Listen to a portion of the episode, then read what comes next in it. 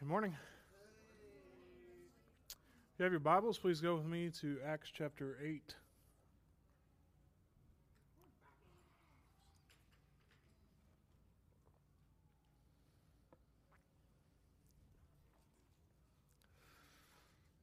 Hmm. It's a new year. It's the first Sunday of the new year, right? Is that right? Okay, thank you. I didn't check that before I said it. First Sunday of a new year. Excited to walk together again with you. Um, we are uh, back in Acts, and I'm excited about that. And with the new year and back in Acts, we're going to go on an adventure today. Point of adventure, as you may know, is to explore and experience something typically unusual to your everyday. You don't live every day as an adventure because it's not an adventure. You're just a crazy person. Um, we're going to go on an adventure. Adventure is something that I like doing on uh, vacations, as uh, as Aaron would know. In Canada, uh, we trekked across much of Canada randomly on one day. It was exciting, um, and thank God for GPS because maps are probably useless in Canada. But uh, it was fun. Adventure is a, is a good thing for us. But the problem with adventure is it's not really an adventure if you know how it ends. Really? Right? It's not as exciting. It's not uh, exploration if you already know what's really there. It's not really much of an experience if, if you're kind of already familiar with it. And I'm a, a little afraid, I think, with, with this story, with Philip and the Ethiopian eunuch, that much of it is lost on us because we we already know how the story ends. We know, we know how it's going to go. We've read it before. I think our familiarity with it, or even our over familiarity with with the scriptures and even this passage, uh, but also when we think about some of the different principles that we're going to see, such as our familiarity with the Holy Spirit. Some of these things make this story, I think, so much more lost on us. Now, when you think about how that relates to the way that we experience things. If you've spoiler alerts coming forward. In Raiders of the Lost Ark, right? We're not worried anymore about the giant rolling rock behind Indiana Jones because we know he gets away, right? We know he's not going to ever lose his hat because he's Indiana Jones. And so you watch and you're like, oh, that would, that would stink. He's good though. We're not shocked anymore in Star Wars when we hear that Darth Vader proclaims, I am your father to Luke, right? Something that should be genuinely shocking and was to an entire generation. But now to us, we watch it again and we're just, that's weird. And see, a great deal of suspense leaves us when we know the story, right? But so too does a great deal of proper and, and weighty emotion reminded of this just personally myself with the, with my kids. I watch any kind of movie, uh, and they get they get scared when the villain shows up. They they're scared of of what he's going to do and what their power is, or how they're going to potentially beat uh, the good people. But I'm sitting there going, "What are you afraid of? They're going to lose. The good guy always wins. Calm down." But there's great and true and right emotion in my children to be afraid of an enemy. And for me, I dismiss it and I discount them even because I know how it ends. There are so many spiritual principles in this passage that if, if it were up to me, I would break them into two weeks. And particularly as a teacher, it's, it was hard for me uh, to distill this down into a sermon versus just wanting to, to teach all of the spiritual principles that we see. Um, but the problem is, is if we just skim this, and, and much as I do when I read Scripture, often I just kind of read through it, I, I miss so many of the principles because they're just so familiar. Even some little small things that, that Luke specifically puts in here just to enlighten us, just to give us some more understanding of, of what's going on in the context of what is happening in the story, of how these people are interacting with each other. We just miss it, even though he's trying to be incredibly specific. And so, what Luke is trying to display to us in this passage is nothing short of remarkable. Indeed, it's miraculous. And so, well, New Year on this adventure, let him who has ears hear and he who has eyes see, and hopefully see this passage as if for the first time. Keeping in mind Luke's intention at the beginning of both his gospel and in Acts that he is trying to write an orderly account, that he can display for Theophilus what is happening, what's transpiring in the Christian event, and the coming of the Christ, and in the Christian event of the church. And so, for first time readers or for people who have never heard this before, this story is absolutely miraculous. So let's look at Acts 8 26 through 40. It says, Now an angel of the Lord said to Philip, Rise and go towards the south to the road that goes down from Jerusalem to Gaza. This is a desert place. And he rose and went. And there was an Ethiopian, a eunuch, a court official of Candace, queen of the Ethiopians, who was in charge of all her treasure. He had come to Jerusalem to worship and was returning, seated in his chariot and he was reading the prophet Isaiah. The Spirit said to Philip, Go over and join this chariot. And so Philip ran to him and heard him reading Isaiah the prophet and asked, Do you understand what you're reading? He said, How can I unless someone guides me? And he invited Philip to come up and sit with him. Now, the passage of scripture that he was reading was this Like a sheep, he was led to the slaughter, and like a lamb before its shearer is silent, so he opens not his mouth. In his humiliation, justice was denied him. Who can describe his generation? For his life is taken away from the earth. And the eunuch said to Philip, About whom, I ask you, does this prophet say this? About himself or about someone else? Well, then Philip opened his mouth, and beginning with the scripture, he told him the good news about Jesus. And as they were going along the road, they came to some water. And the eunuch said, See, here is water. What prevents me from being baptized? And he commanded the chariot to stop, and they both went down into the water, Philip and the eunuch, and he baptized him. And when they came up out of the water, the Spirit of the Lord carried Philip away, and the eunuch saw him no more, and went on his way, rejoicing. But Philip found himself at Azotus. And as he passed through, he preached the gospel to all the towns until he came to Caesarea. Let's pray.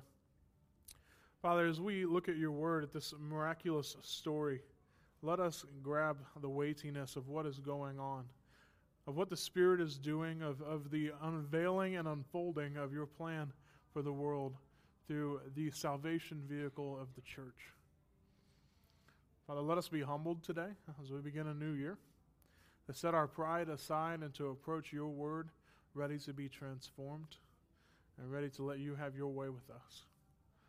Father, we pray all these things in Jesus' name. Amen. So, for those of us who are familiar with it, who lose a sense of adventure because we're familiar with it, we read a story like this and we go, that's neat. It's a neat story, right? It, it, is. It's a neat story. There, there's a lot going on here. Philip goes out to the desert, finds this guy that's not like him, uh, runs up to him, which is a little funny, and, and says, "Hey, you know what you're what you're reading? No, come up here and explain it to me. It's this Old Testament thing. Awesome. Oh, you want to get you want to get saved? You want to get baptized? That's awesome. Let's get dunked. Oh, neat, neat story. All right, and we move on. What's next? Saul becoming Paul, road to Damascus, the hallmark of Acts. This is, this is where it happens, right? Oftentimes we fly through chapter 8. Chapter 8 was Philip going into Samaria, as we just saw six weeks ago. Uh, they're driven out of Jerusalem because of persecution. They scatter, and so Philip goes into Samaria and finds great success, but he also finds a challenge in Simon Magus, Simon the magician. And then he goes at the call of the angel of the Lord to encounter the Ethiopian, and that happens, and now we're, we're at Saul. Acts can officially begin. But that's not Luke's intention. Luke's intention is to set up for us a good contrast. And if you did uh, renovate us this week, which I, I, hope you were able to, to peek at, you start to see some of the contrasts that are developing throughout this portion of Acts before we get into the craziness that is, that is the adventures of Paul the Apostle. And so in Acts 8 through 11, so starting from where we began six weeks ago, uh, and then through the next couple chapters, you're going to see Luke progressively exposing the way that God makes it possible for the gospel to move out of Jerusalem for the specific purpose of fulfilling the promise in 1 8. You will be my witnesses in Judea and Samaria and into the ends of the earth.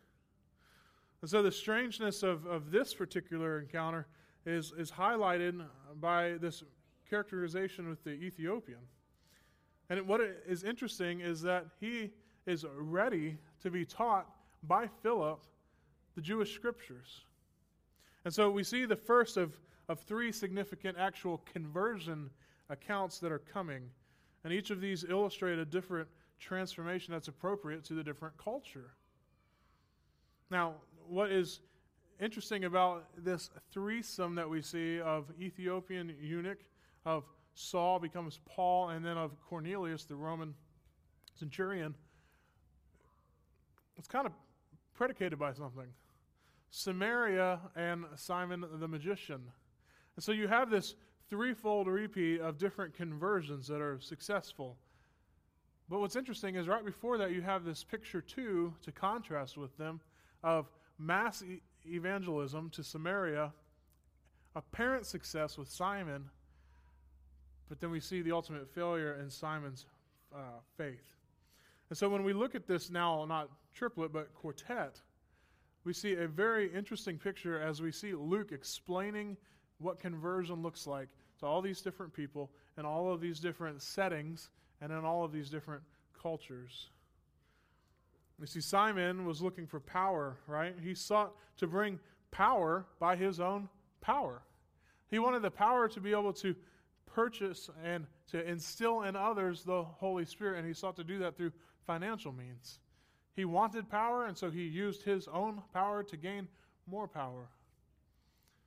And when Peter shows up from Jerusalem, he rebukes him to his face. Uh, many people have wondered if Simon was just a backsliding Christian or whether he was actually a believer at all. I think Peter's words make it very clear that he was never a believer at all. For a believer does not need to seek forgiveness from God anymore. They are forgiven, they stand forgiven.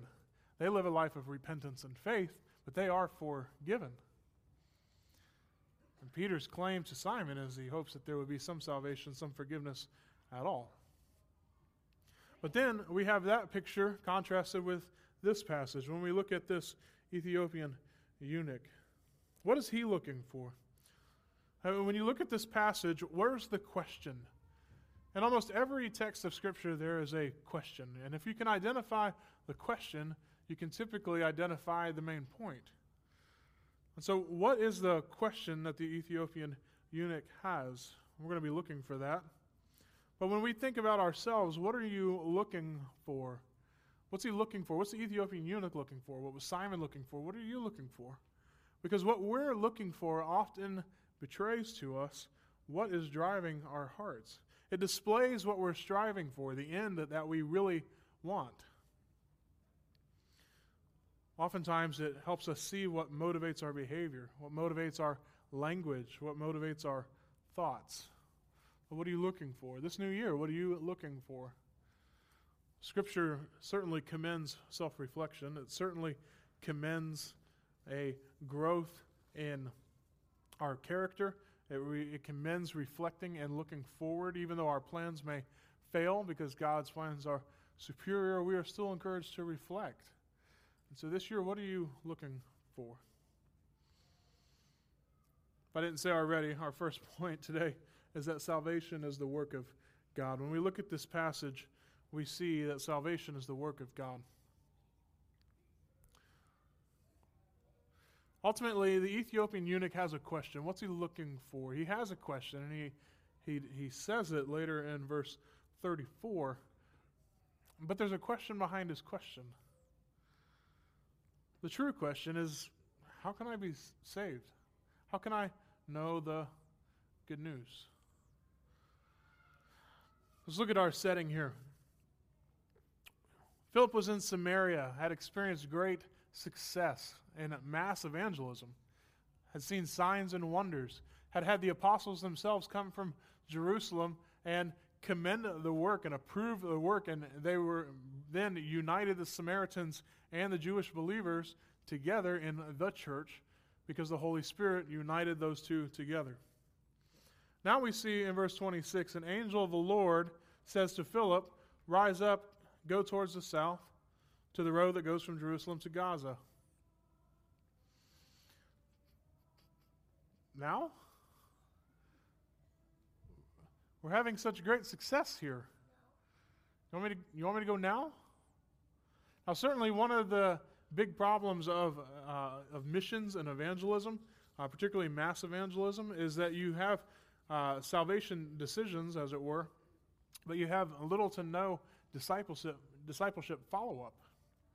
Uh, particularly in many cases when it's someone that you will never see again and someone you've never met, it's not particularly hard to put yourself out there and witness to them. At least compared to someone that you know, and you stand to lose a relationship, you stand, you stand to, to lose standing with them. It's easy in some respects to go and proclaim the glories of God to those you'll never see again.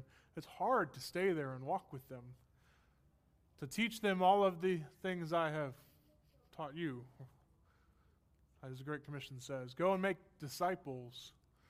Well, certainly there's a place for that, but the overarching emphasis in our missions should be that we make disciples, that we help disciple them and bring them along. And so Philip rightly might have an inclination to say, But I need to stay here. Great things are happening here. I need to educate the people here. I need to bring them along and make disciples here. But what does he do? Rise and go. Verse 27 and he rose and went. That is a great passage of scripture right there. Rise and go, Philip. And he rose and went. That's obedience. That's phenomenal obedience. Philip is first commanded by the angel to go south. And, and it's not just go, but he doesn't tell him why. The angel doesn't tell him for what end. And that's often how God deals with people that are his in some measures, just to prove their obedience. Oftentimes, God will show us what He will have us do, and He commands us to do this or to, to do that, and He keeps the success, He keeps the, the end, He keeps the possibilities hidden within Himself. And so we need to be content with the commandment of God alone. No matter the reason or even the fruit of the obedience, we need to be content with His commandment.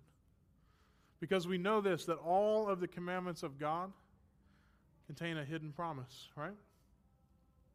All of the commands of God contain a hidden pro- promise. And so that when we obey Him, all of the work that we take in hand will be successful. Anything that God commands us to do that we do will be successful. Now, at the risk of sounding like a health and wealth and prosperity type preacher, it doesn't necessarily mean our measure of success. See, God has prepared good works for us to do that we should walk in them. And when we walk according to his promises, we will, as Paul says to Timothy, show ourselves to be approved workmen. And we know that all things work together for the good of those who love him. It doesn't mean that it's going to work out the way we want. It doesn't mean that every time we go to evangelize, we will see success. Look at Jeremiah. That's not the point. Jeremiah, despite his entire life of struggle and suffering and apparent failure, was successful. And so, as we undertake the commands of God, we know that there is a hidden promise that we obey Him and His commands and His work, and it will turn out well. It should be sufficient to us, too, then, when we talk about studying, when we talk about the Scriptures that we investigate them deeply, as we're going to see later. Unfortunately, many times we don't take the Scriptures' commandments at their value. We take the Scriptures' commandments and we say, yeah, when I have time. Or I'm not sure that that really fits me now. I'm not exactly sure what that looks like, and so we, we don't listen to it.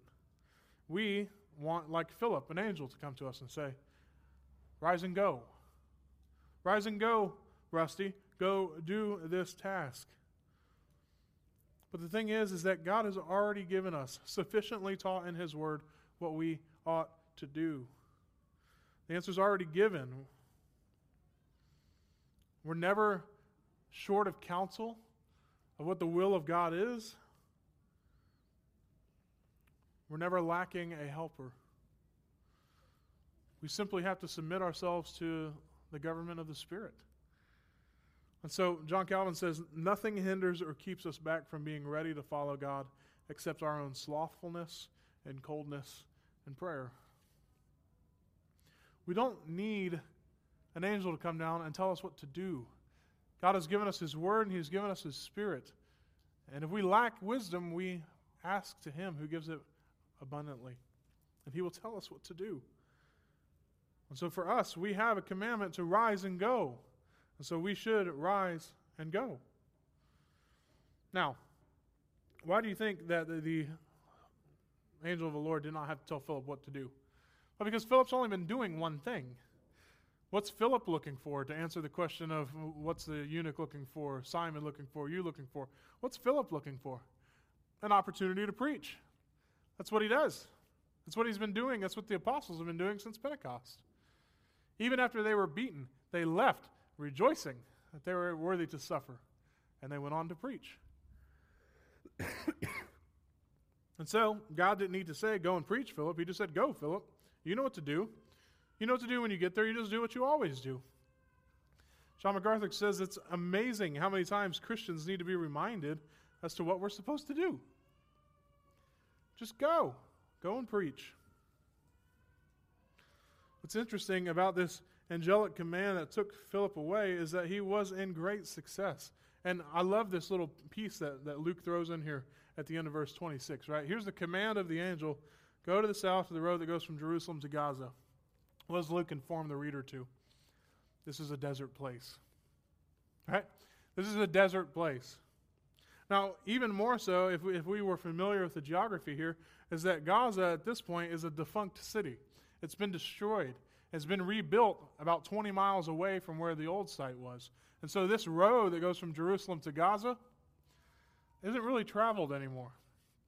So this is a desert place on a road that no one uses. And potentially, some uh, language considers the word south to mean noon. So, in a desert place at noon where no one is, go there. go there. And so we see really the first factor, I think, in right preparation and, and right understanding of how the salvation of people is the work of God, is that God is the preparer. It's the sovereign work of the Holy Spirit. You see, salvation begins with the Spirit of God. Salvation is God's work, it's not man's work. The initiative is in the grace of God, it's God's will. The Spirit is the one that says, Philip, go. So when we think about salvation, no one deserves salvation. Nobody earns it. No one can earn it. No one, even of his own accord, finds it or discovers it or seeks it. God dispenses it according to his grace and sovereign will in the framework of grace. In 1 Corinthians 2:14 we read a, a familiar verse. It says, But the natural man, and this means the man in his natural sinfulness, man apart from God, man in rebellion, man dead in sin, man without spiritual capacity. This man is just man in his naturalness. Natural man does not receive the things of the Spirit of God. Why? Because they are foolishness to him. They just don't make sense at all. Natural man cannot receive the things of the Spirit of God because they are foolishness to him. But in 2 Corinthians chapter 4, you see a, a second one, which is like a, a double blindness. 2 Corinthians 4 3 If our gospel be hidden, it is hidden to them that are lost, and whom the God of this age, who's that? That's Satan. The God of this age is Satan. He has blinded the minds of them who believe not the light of the glorious gospel that shall shine unto them. So you see, they're, they're blinded by their naturalness, and they're blinded by Satan himself. And so men exist in double blindness. They, they can't see salvation at all because they're incapacitated, right? And so the initiation, the beginning of salvation, is not the work of man. It is simply the work of the Spirit of God who breaks through these barriers, this double blindedness. Salvation is the work of God alone. And so when we see John 6 44, Jesus simply says this No man comes unto me unless the Father, what? Draws him. No man comes to the Father unless he draws him. Right? Salvation is the work of God. What happens next? We see Philip begin to engage this situation. God uses faithful people. God uses faithful people.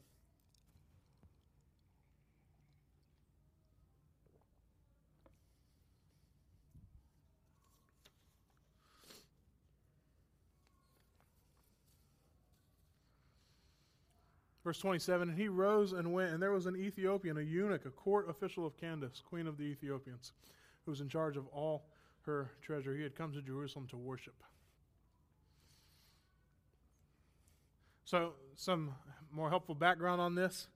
This Ethiopian is uh, a, a, a, eunuch, which uh, is pretty commonplace when we're thinking about court officials in the ancient world that are not Jewish. This is primarily a pagan practice. But it was not uncommon for eunuchs to rise to high degrees of power due to their nature, uh, and that they were not a threat to the royal line for obvious reasons. And so this particular eunuch is not named, but he's a court official, and he is like the chief treasurer. Now, a the, the word Candace, the name Candace, is not actually the name of the queen. Uh, it's kind of like a uh, honorary title, much like Caesar. Um, or, or, or bishop could be, right? So Candace is like uh, Pharaoh in that sense, right? So this uh, dynastic ruler of Ethiopia um, is, is Candace, and this is the uh, treasurer of, of that nation. Now, in this particular case, Ethiopia, to them, represents basically all of Africa except Egypt. It is huge, huge country. And so for the Jews, as far as they are concerned, this is the ends of the earth. There's nothing beyond. Now, basically, this man, as I like to think, is in, in, in charge of all her treasure, which basically means that he has all the coffee, right? Ethiopian coffee is where it's at. Now, sadly, investigating uh, my uh, eisegesis a little bit more, uh, I came to find out that this Ethiopia is not actually Ethiopia as we know it, but it's more like the region of Sudan, modern Sudan. But nonetheless, this, this court official has all the treasure. All the treasure. And he has come to Jerusalem, Jerusalem to worship, even against his own, uh, his own country's religion, even against the fact that he is going to be gone for at least a year. This is a thousand mile journey. It takes about six months to travel there and six months to travel back. There's a great chance that he could be usurped in the process.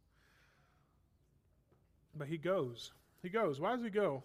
Well, because he wants to seek God. He's looking for something. And so we see that God uses faithful people. When you think about uh, craftsmen and their use of their hands and tools, you have like sculptures, right? You've seen the sculptures of Michelangelo, and you think about it when you look at them, and it started with just a block of stone. Or a woodworker starts with a tree, a block of wood. Now, what's interesting about the arts and crafts is that you and the master craftsman can all start with the exact same materials, and in fact, you can even have the exact same tools.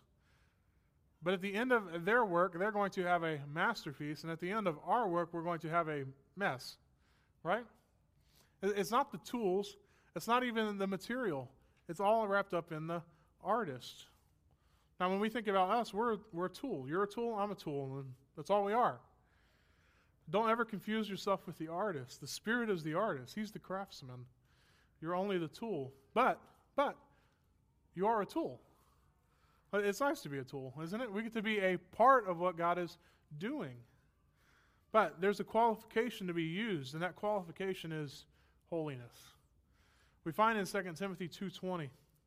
He says, "Now in a great house there are not only vessels of gold and silver, but also of wood and clay, and some for honorable use, some for dishonorable. But for God's finest work, we see in verse 21 if a uh, man therefore purge himself from these, he shall be a vessel unto honor, sanctified, and listen, fit for the master's use, prepared for every work. So if you want to be God's good tool, you stay pure. You purge yourself from sin. And God uses holy tools, holy instruments to do his finest work. And when we look at this session, we have we, we have an angel. Why doesn't the angel go to the Ethiopian eunuch? Because he's using the tool of Philip. He's using the tool of Philip. We have Philip, who is very different in almost every way from this man he's getting ready to encounter. Philip is a middle class Jewish man. He was one of the seven that were selected to be, as we would call them, deacons. This man was that he's encountering was racially different. He was he was black. He was very black, as Timothy Keller would say. He was from the outermost known civilized world. He was as far away from Philip's Judaism as possible. And so he would have been considered a, a barbarian.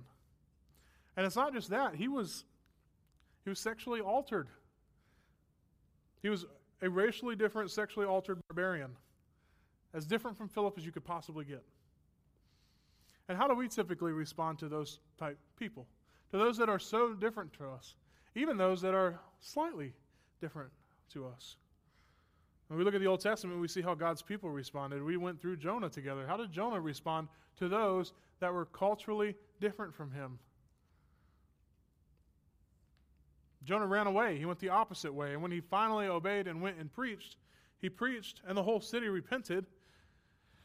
And Jonah goes out to the side of the city and he says, Kill me, God. If there's anything I can't stand, it's Gentile belief. Then we see the exile, which is an unwilling event again, right? They were forcefully put into exile.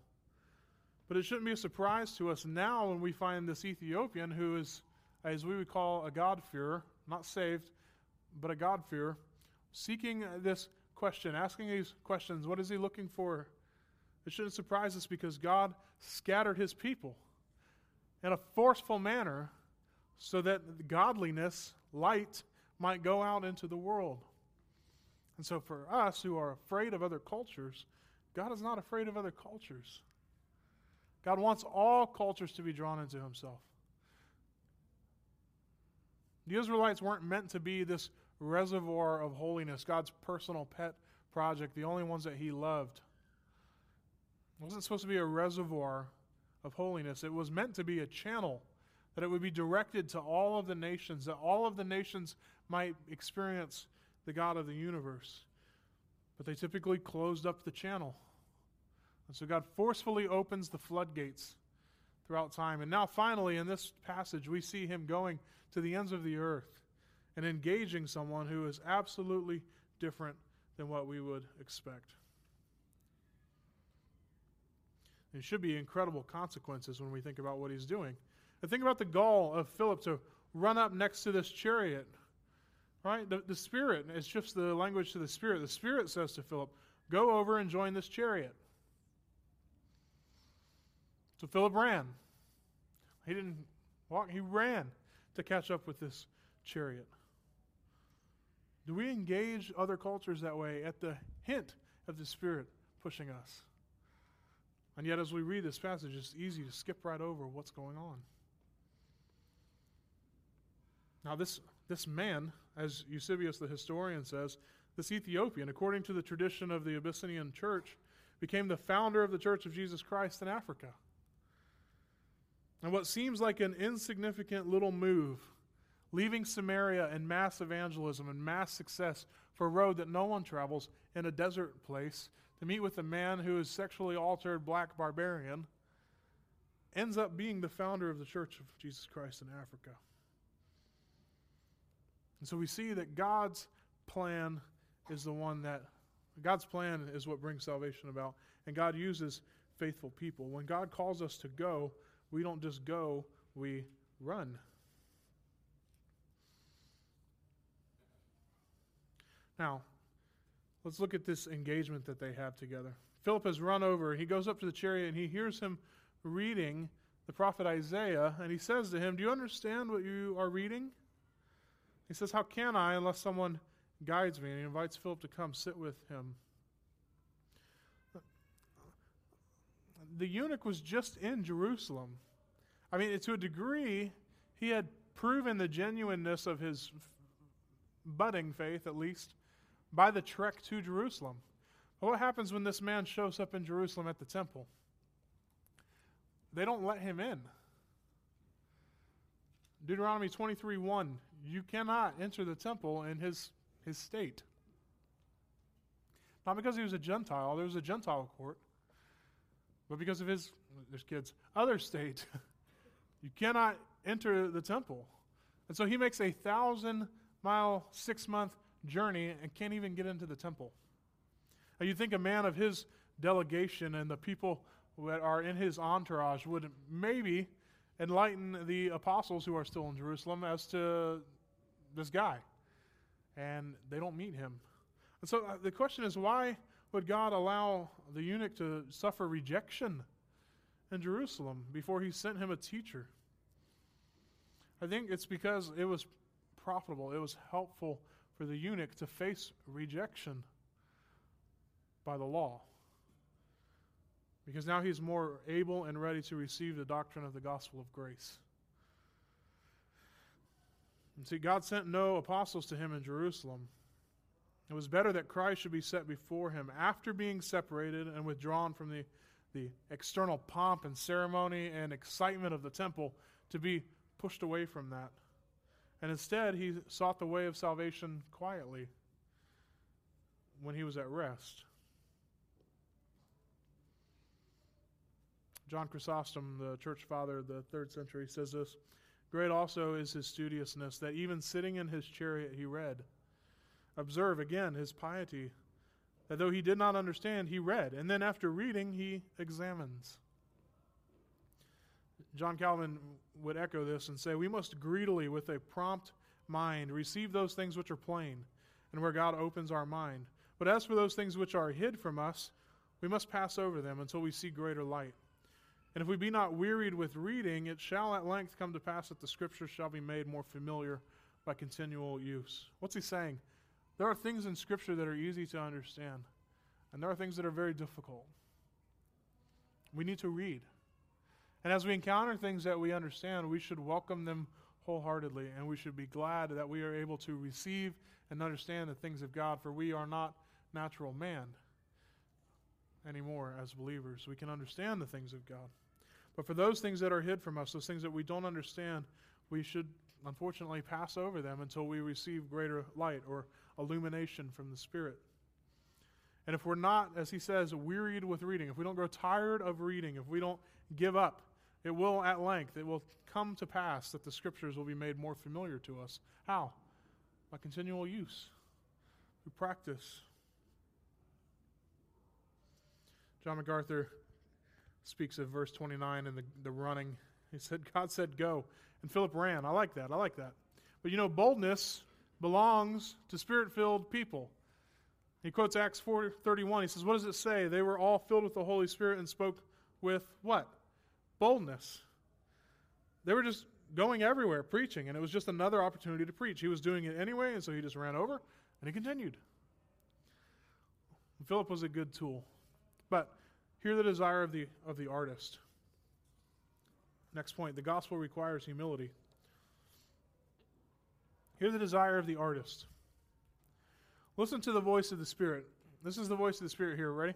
Philip, run up to that racially different, sexually altered man that you would never ordinarily have anything to do with and stay close.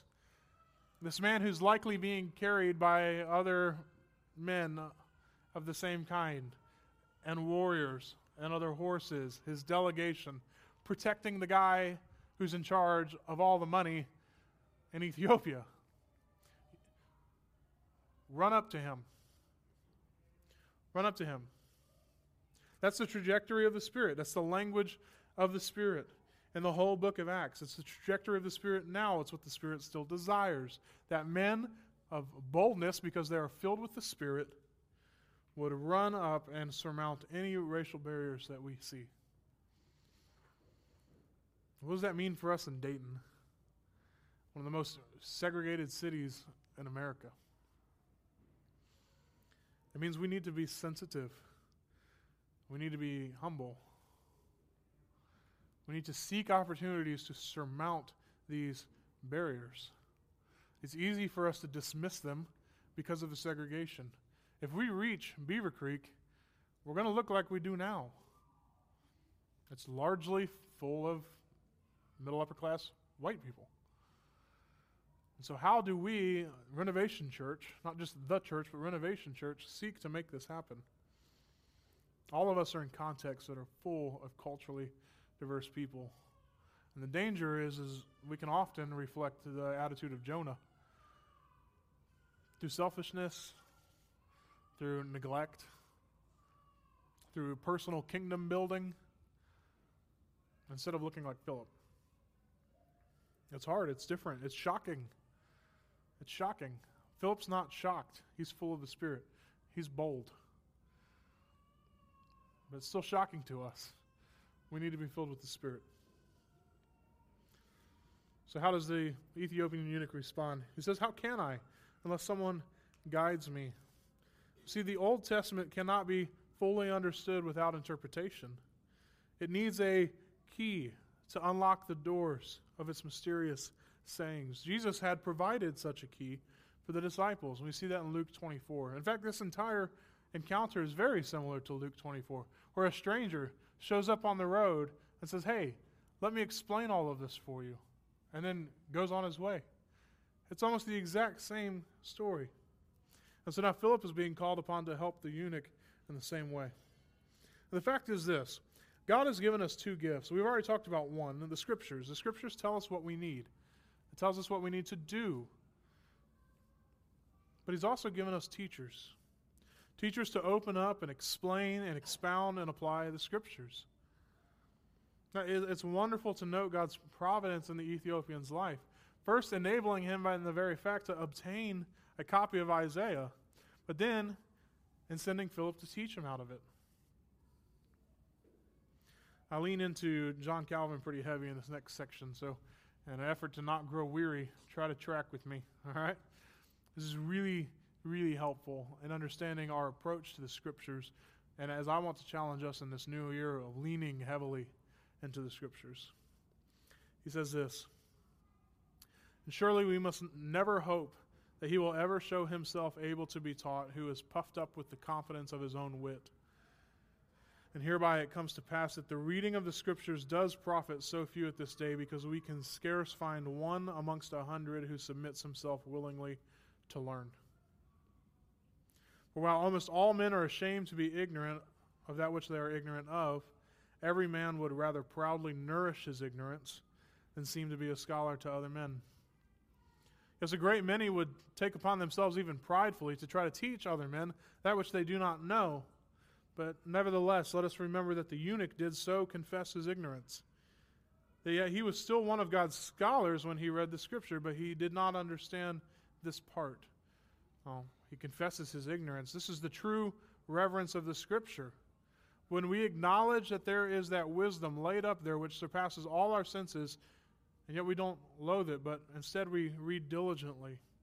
We depend upon the revelation of the Spirit, and we desire to have an interpreter given to us. What is he saying? Humble ourselves. This world is full of so many people. You can barely find one amongst a hundred people who would submit themselves willingly to learn. Someone starts explaining something to us, and what do we start saying? Oh, yeah, yeah, I know. Oh, yeah, yeah, yeah. I, I got it. It's so hard for us to willingly say, Will you please explain this to me? I, I can't understand this. Will you help me? Our culture is full of, of, of prideful people who would rather remain in ignorance, who would rather nourish ignorance and proudly rather than humbly submit to learning. And so that person who is puffed up with the confidence of their own intelligence will never ever learn. He goes on to say this We have to be of the same mind to have an interpreter given to us if we desire to have God be our teacher, whose spirit rests upon the humble and the meek, as Isaiah 66 2 says. And if any man, mistrusting himself, submit himself to be taught, the angels shall rather come down from the heaven than the Lord would suffer us to labor in vain. Though, in this particular case, as the eunuch did, we must use all helps which the Lord offers to us for the understanding of the Scriptures. Frantic men require inspirations and revelations from heaven and signs and wonders. And in the meanwhile, they condemn the minister of God, by whose hand they ought to be governed. Others, which trust too much to their own intelligence, will seek to hear no man. But God will not have us to despise those helps which He offers to us, and He will not allow those to escape scot free which despise those helps. And here we must remember that the Scripture is not only given to us, but that interpreters and teachers are also added to be helps for us. For this cause, the Lord sent Philip, rather than the angel, to the eunuch. For to what end did God call Philip to be the voice instead of the angel who called? So that he would accustom men to hear men and not angels. This is assuredly no small commendation of external preaching, that the voice of God sounds in the mouth of men to our salvation when angels hold their peace. that, that is incredible. Is incredible.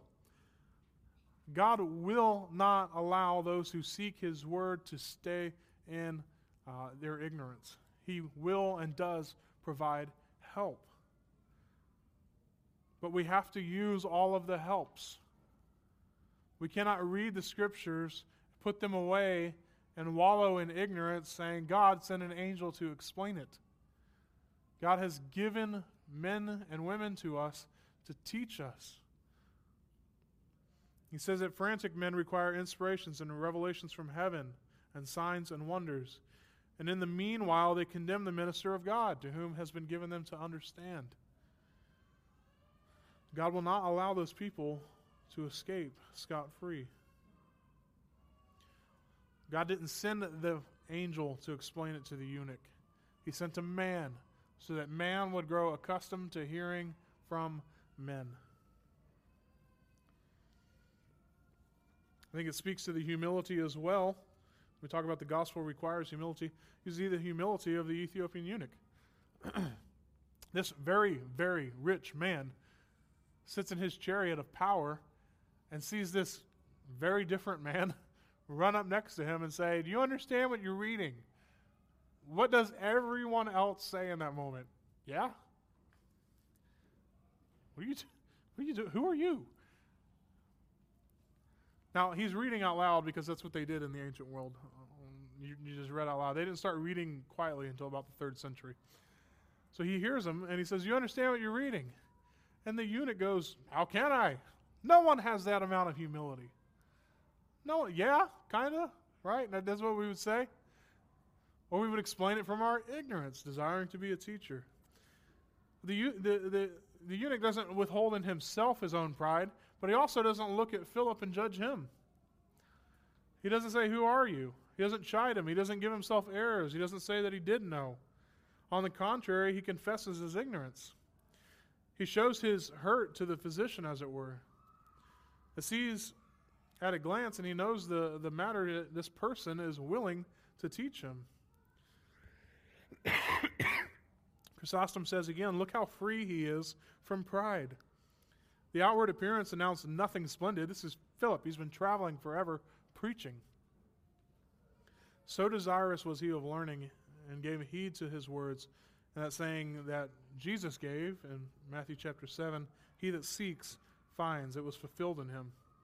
And so he, he sought out Philip that he would come sit with him.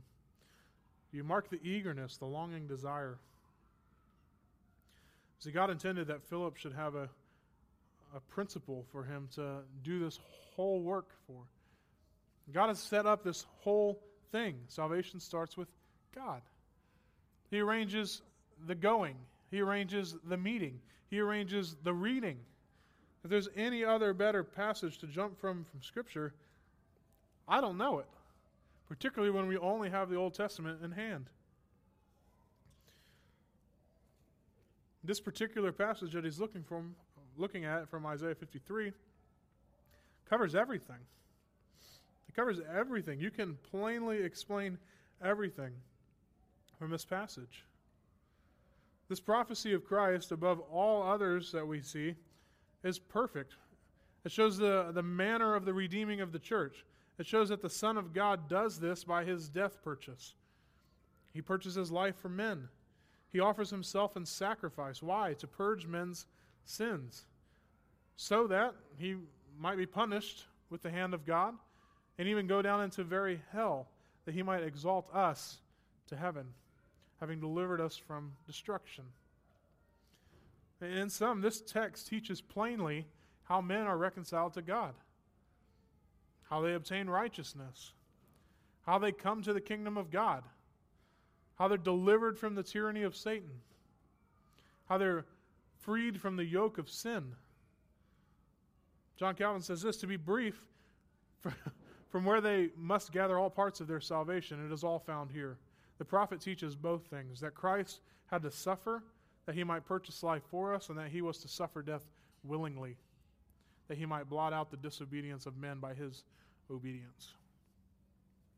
And why do you think that the Ethiopian eunuch was interested in this subject? I think it's because of the injustice. I think it's because of the injustice.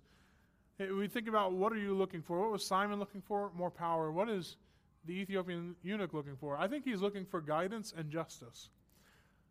You think about the nature of a eunuch, they trade basically all of the typical modes of power that are ongoing for power now.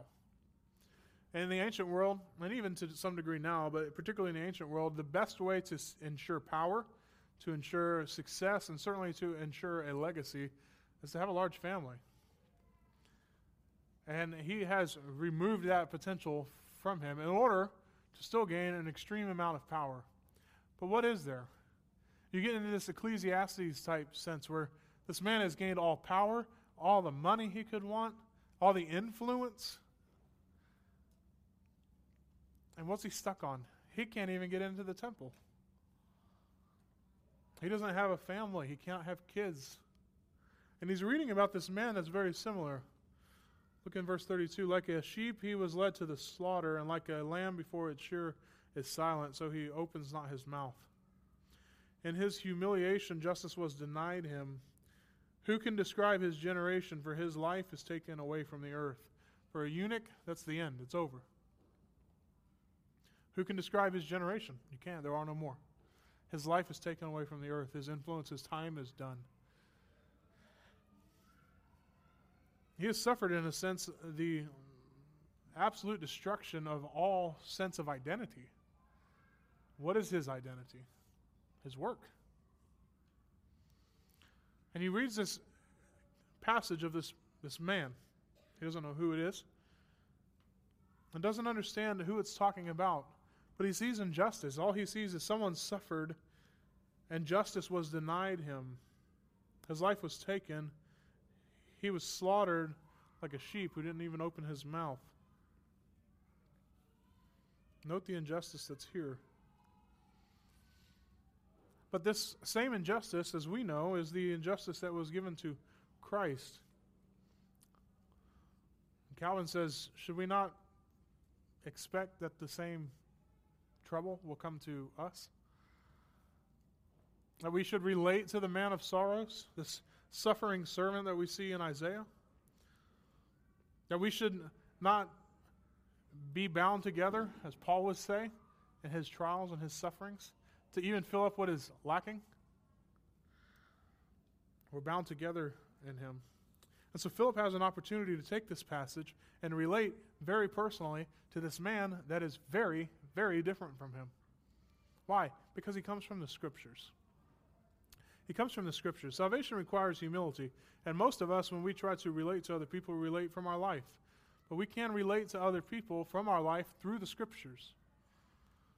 When people are suffering, it's not hard for us to relate to them in ways that we were suffering, but how Jesus suffered for us. And that's why we can suffer now. It's not, oh, you'll get through it. I got through it. No, uh, you, you, you're going to have a hard time getting through it. I had a really hard time getting through that suffering. And so I leaned into Jesus who suffered for me. And I know that he suffered for me in the way that I will never have to and delivered me from that. And now I can rest in him. Even in this suffering, I know that he cares for me and that he will see me through and that one day I'll be with him. What, what do you think about Jesus? We relate from the scriptures through our experiences. That's what Philip does here. The prophets speak in different ways about different persons, and they speak of themselves or another person. I mean, the very fact that the eunuch had this question shows that he's thinking hard. He's thinking hard. In fact, Chrysostom says that we should be put to shame, both poor and rich, by this eunuch. This man has searched hard and diligently, but he's got a very, very good question. Who is this person speaking of? Is he speaking this about himself or someone else? Is speaking about himself or someone else? And so we then see verse 35 then Philip opened his mouth. Last point the gospel gives light. The gospel gives light. One commentator says that the phrase to open one's mouth is used when a significant or weighty utterance follows. And so for us, then, the climax of this conversation is Philip takes uh, this, this point of this passage and, and then just simply declares the good news of Jesus. It just declares the good news of Jesus. I mean, we think about what's the question in this passage? He just gave it in 34. Is this about himself or someone else? That's a question, but there's a question behind the question. Who suffered for me? That man? Or is there someone else I should be looking for? And so Philip opens his mouth, and what does he do? Beginning with this scripture, he told him the good news about Jesus. Jesus is the key to unlocking this. It's easy for us as we read through this passage, we hit that Isaiah passage, and none of us are wondering whether or not this is about Jesus. We know it is. We know that Jesus related this passage to himself while he was here. And so when we read it, we're like, still a eunuch, duh. Duh, this is about Jesus. We know that now. There's no adventure here. It's Jesus. But Jesus is the key to unlocking all of the Old Testament. And catch this when we think about how we interpret Scripture. If we try to interpret Scripture from any other point other than Jesus, we're missing it. The Scriptures themselves interpret Scripture with Jesus. And so he explains to him the good news about Jesus. And what's interesting as he does that, immediately next, they were going along the road and they came to some water. Strange coincidence in the desert place. Comes across water, and what does he say? What prevents me from being baptized? So, what do we know that Philip covered when he opened his mouth? He explained to him the good news of Jesus, and clearly at some point got to the point of, and this is what it looks like to respond in obedience. This is how you separate yourself from the world and respond in obedience and identify with who Christ is. And so we see this immediate zeal with the Ethiopian eunuch. And I, I know what all of you are thinking right now. Well, it would be great if when I talk to people about Jesus, they just accepted it. That I didn't have to struggle, or they don't bring in all this, this, this big bang stuff and, and, and science, because science is not godly. Whatever. It would be great if they just said, Can you explain this to me? And they said, I believe it. Dunk me. Wouldn't that be great? It would be. Now we're going to see a more difficult conversion in chapter 9, one that required God Himself to show up and do the angel thing. And then we're going to see another very normal conversion. Peter shows up to the Roman centurion and speaks to him according to the things of life. But in this particular case, we see this zeal of belief that comes. Uh, where does this come from? I Remember the, the, the tool aspect earlier? I think Philip has a leg up on us in some senses. One, he's always preaching, he's always ready. He didn't have to be told what to do. He's go. He rose up and went. Run up next to them. Or, I'm sorry, go up next to him, runs up to him, And the Spirit doesn't have to tell him what to say. Do you understand this? He's ready to speak. He's ready to speak from the passage. He starts here. He doesn't go, uh, I don't understand Isaiah either. Let's go to John 1, right? There is no John 1. Not yet. He doesn't do that. He starts where he's at. And then Philip, too, has boldness. He's full of the Spirit. His holiness is ready. And so when we think about the way that we share the word, when we share our faith with people, are we, are we ready? Are we obedient? Or are we stalling? Do we have the words of life on the tip of our tongue ready to offer? Are we purging sin from our life so that we are ready to be used? Are we seeking to be a holy vessel? You see, this interaction that you see between these two has, has so much weight behind it. You have a man whose character is almost enough alone to convert this man. The character of Philip, joined with the instruction of the Word and the preparation, as we already talked about, from the Spirit, brings this man to new life. To new life. He stopped his entire caravan, got out of it, walked down into this water with a stranger, and in front of his entire entourage is baptized into a different religion than their nation. By a chance encounter with a stranger who spoke the words of life to him. This is miraculous. It's not something that we can just look over. Light was given to this man. Light so blinding, as we'll see in chapter 9, that it required immediate obedience and transformative obedience. See, the character of these men changed people, changed history, changed nations. So, what was the eunuch looking forward to? What was he looking for? He was looking for justice. He was looking for legacy. He was looking for hope. He was looking for identity. He was looking for salvation. Because just a few chapters away in Isaiah 56, you hear this Thus says the Lord, keep justice and do righteousness, for soon my salvation will come and my righteousness be revealed. Blessed is the man who does this, and the Son of Man who holds it fast, who keeps the Sabbath, not profaning it, and keeps his hand from doing any evil. Catch this. Let not the foreigner who has joined himself to the Lord say, The Lord will surely separate me from his people. And let not the eunuch say, Behold, I am a dry tree. For thus says the Lord to the eunuchs who keep my Sabbaths, who choose the things that please me, and hold fast my covenant, I will give in my house and within my walls a monument, a legacy, and a name better than sons and daughters. I will give them an everlasting name that shall not be cut off.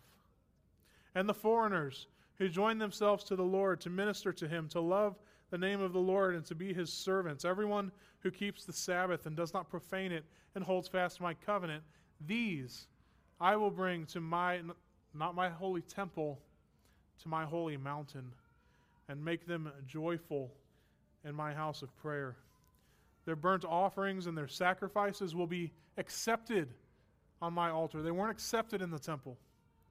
For my house shall be called a house of prayer for all peoples. The Lord God, who gathers the outcasts of Israel, declares, I will gather yet others to him, besides those who are already gathered. The eunuch finds everything he's looking for and more in this encounter with Philip. And so what happens? They go in the water, he baptizes him. Verse 39 When they came up out of the water, the Spirit of the Lord carried Philip away, and the eunuch saw him no more, and he went on his way rejoicing. He went on his way rejoicing. I am not one to read in, to read miracles into places where they're not. Um, but at the same time, this seems miraculous to me. And, and why should it be? Why should Philip just drastically disappear? Well, because the eunuch didn't know where he went. His entourage doesn't know where he went. Why did God do signs and wonders in the New Testament? As a stamp of confirmation to what his people were declaring. Philip, a stranger, comes and explains the text. And what does God do? A miracle. He removes him from the situation immediately. as a sign of affirmation of the work of his people. Now, I what uh, Calvin says here. He says, Just as Philip had no reward at the eunuch's hand, let not the servants of Christ learn to serve him freely, or rather, let them so serve men for nothing that they hope for a reward from heaven. The Lord grants leave indeed to the ministers of the gospel to receive a reward at their hands for whom they teach, but he forbids them to be hirelings for which labor for money's sake. Now, this should be the mark for which they shoot to be to win men for God. Our reward as pastors, yes, we get uh, financial compensation, but we are not hirelings of the church for uh, money's sake. We labor for the souls of men. Philip doesn't receive a reward from a very, very, very rich man. As we just saw Simon the magician tried to do. He disappears before that happens. Philip's win is that he has won a man. Our desire needs to be the same that our reward is in heaven. That we simply are trying to gain men themselves to God. And what does the eunuch do? He does exactly what Isaiah 56 says. What will he do? He'll bring them to his holy mountain, he'll make them joyful in the house of prayer, and they will rejoice. And that's, that's what he does. He rejoices. John Calvin closes with this. He says, Faith and the knowledge of God brings forth, brings forth this fruit always of themselves. When we have faith and knowledge of God, we always see the fruit of rejoicing. For what truer matter of joy can be invented than when the Lord uh, not only sets open to us the treasures of his mercy, but he pours out his heart into us, and he gives us himself and his Son that we may want nothing to perfect happiness. The heavens begin to look clear, the earth begins to quiet, the conscience has been delivered from sorrowful and horrible feelings of God's wrath. We've been loosed from the tyranny of Satan, escaping out of the darkness of death, beholding the light of life. And so it's a solemn thing amongst the prophets to exhort us to be joyful and to triumph so often as they are about to speak of the kingdom of Christ. But because those men whose minds are possessed with the vain joys of the world cannot lift themselves up to the spiritual joy, let us learn to despise the world and all vain delights thereof, that Christ may make us merry indeed. When we read this passage, we see the opening of the gospel to the Gentiles. Not in its most spectacular form, as we're going to see when Peter goes to the Roman centurion. But we see God moving the mission. He has orchestrated every aspect of this encounter. And we see a man who goes away rejoicing. When we encounter the scriptures this year, are we going to work hard? Are we going to work diligently to use all of the helps that are given to us to understand the Scriptures. And we hear the word proclaimed from the mouth of men that were given to you to explain these things. You work hard to understand them. Do you come ready to worship. Do you come ready to exclaim the truths in song. Do you come ready to hear explained the truths of the word. Are you using all the helps or are you nourishing ignorance? It's a challenge to me and to all of us that we not be in the same place this time next year that we are now, that we grow in the Word, that we grow in diligence, that we grow then in obedience. So, like Philip, when we are told to rise and go, we rise and went. That we be about the mission and that we lean into the gospel of Jesus Christ to help us see the freedom that we truly have.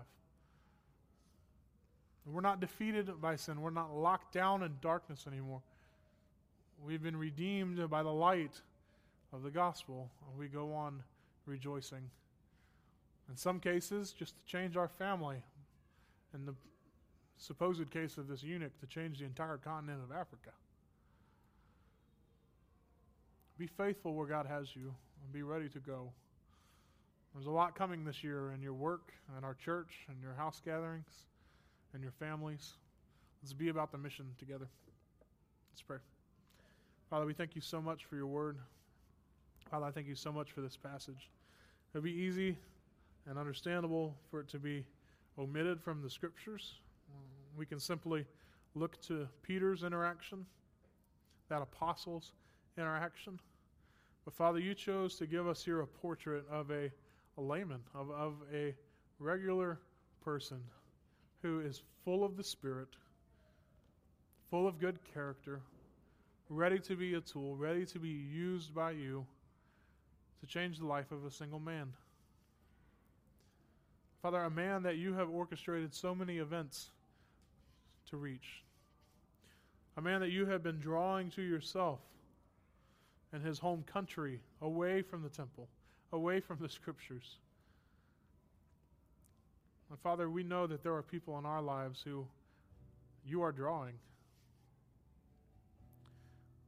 We know that there are people that you are drawing to you, that you are going to use us to reach. So, Father, allow us to be sober minded in this, to not hear this message and say, Yeah, I'm, I'm supposed to be about the Great Commission. But, Father, to be preaching everywhere, to always have the good news on the tip of our tongue. And Father, for some of us, that means we need to experience the good news for the first time. And for others, probably the majority of us, we need to relish the gospel now. We spent an entire season in Advent looking at the at the the preparation, looking at the deliverance, all that comes in the, the coming of a of your son. Father, revealing our state to then showing that we can be redeemed. And Father, the story doesn't stop there. You've called men to be faithful. You've called your people to be faithful, to go. Father, help us to go. Lord, we love you and we pray all of this in Jesus' name. Amen.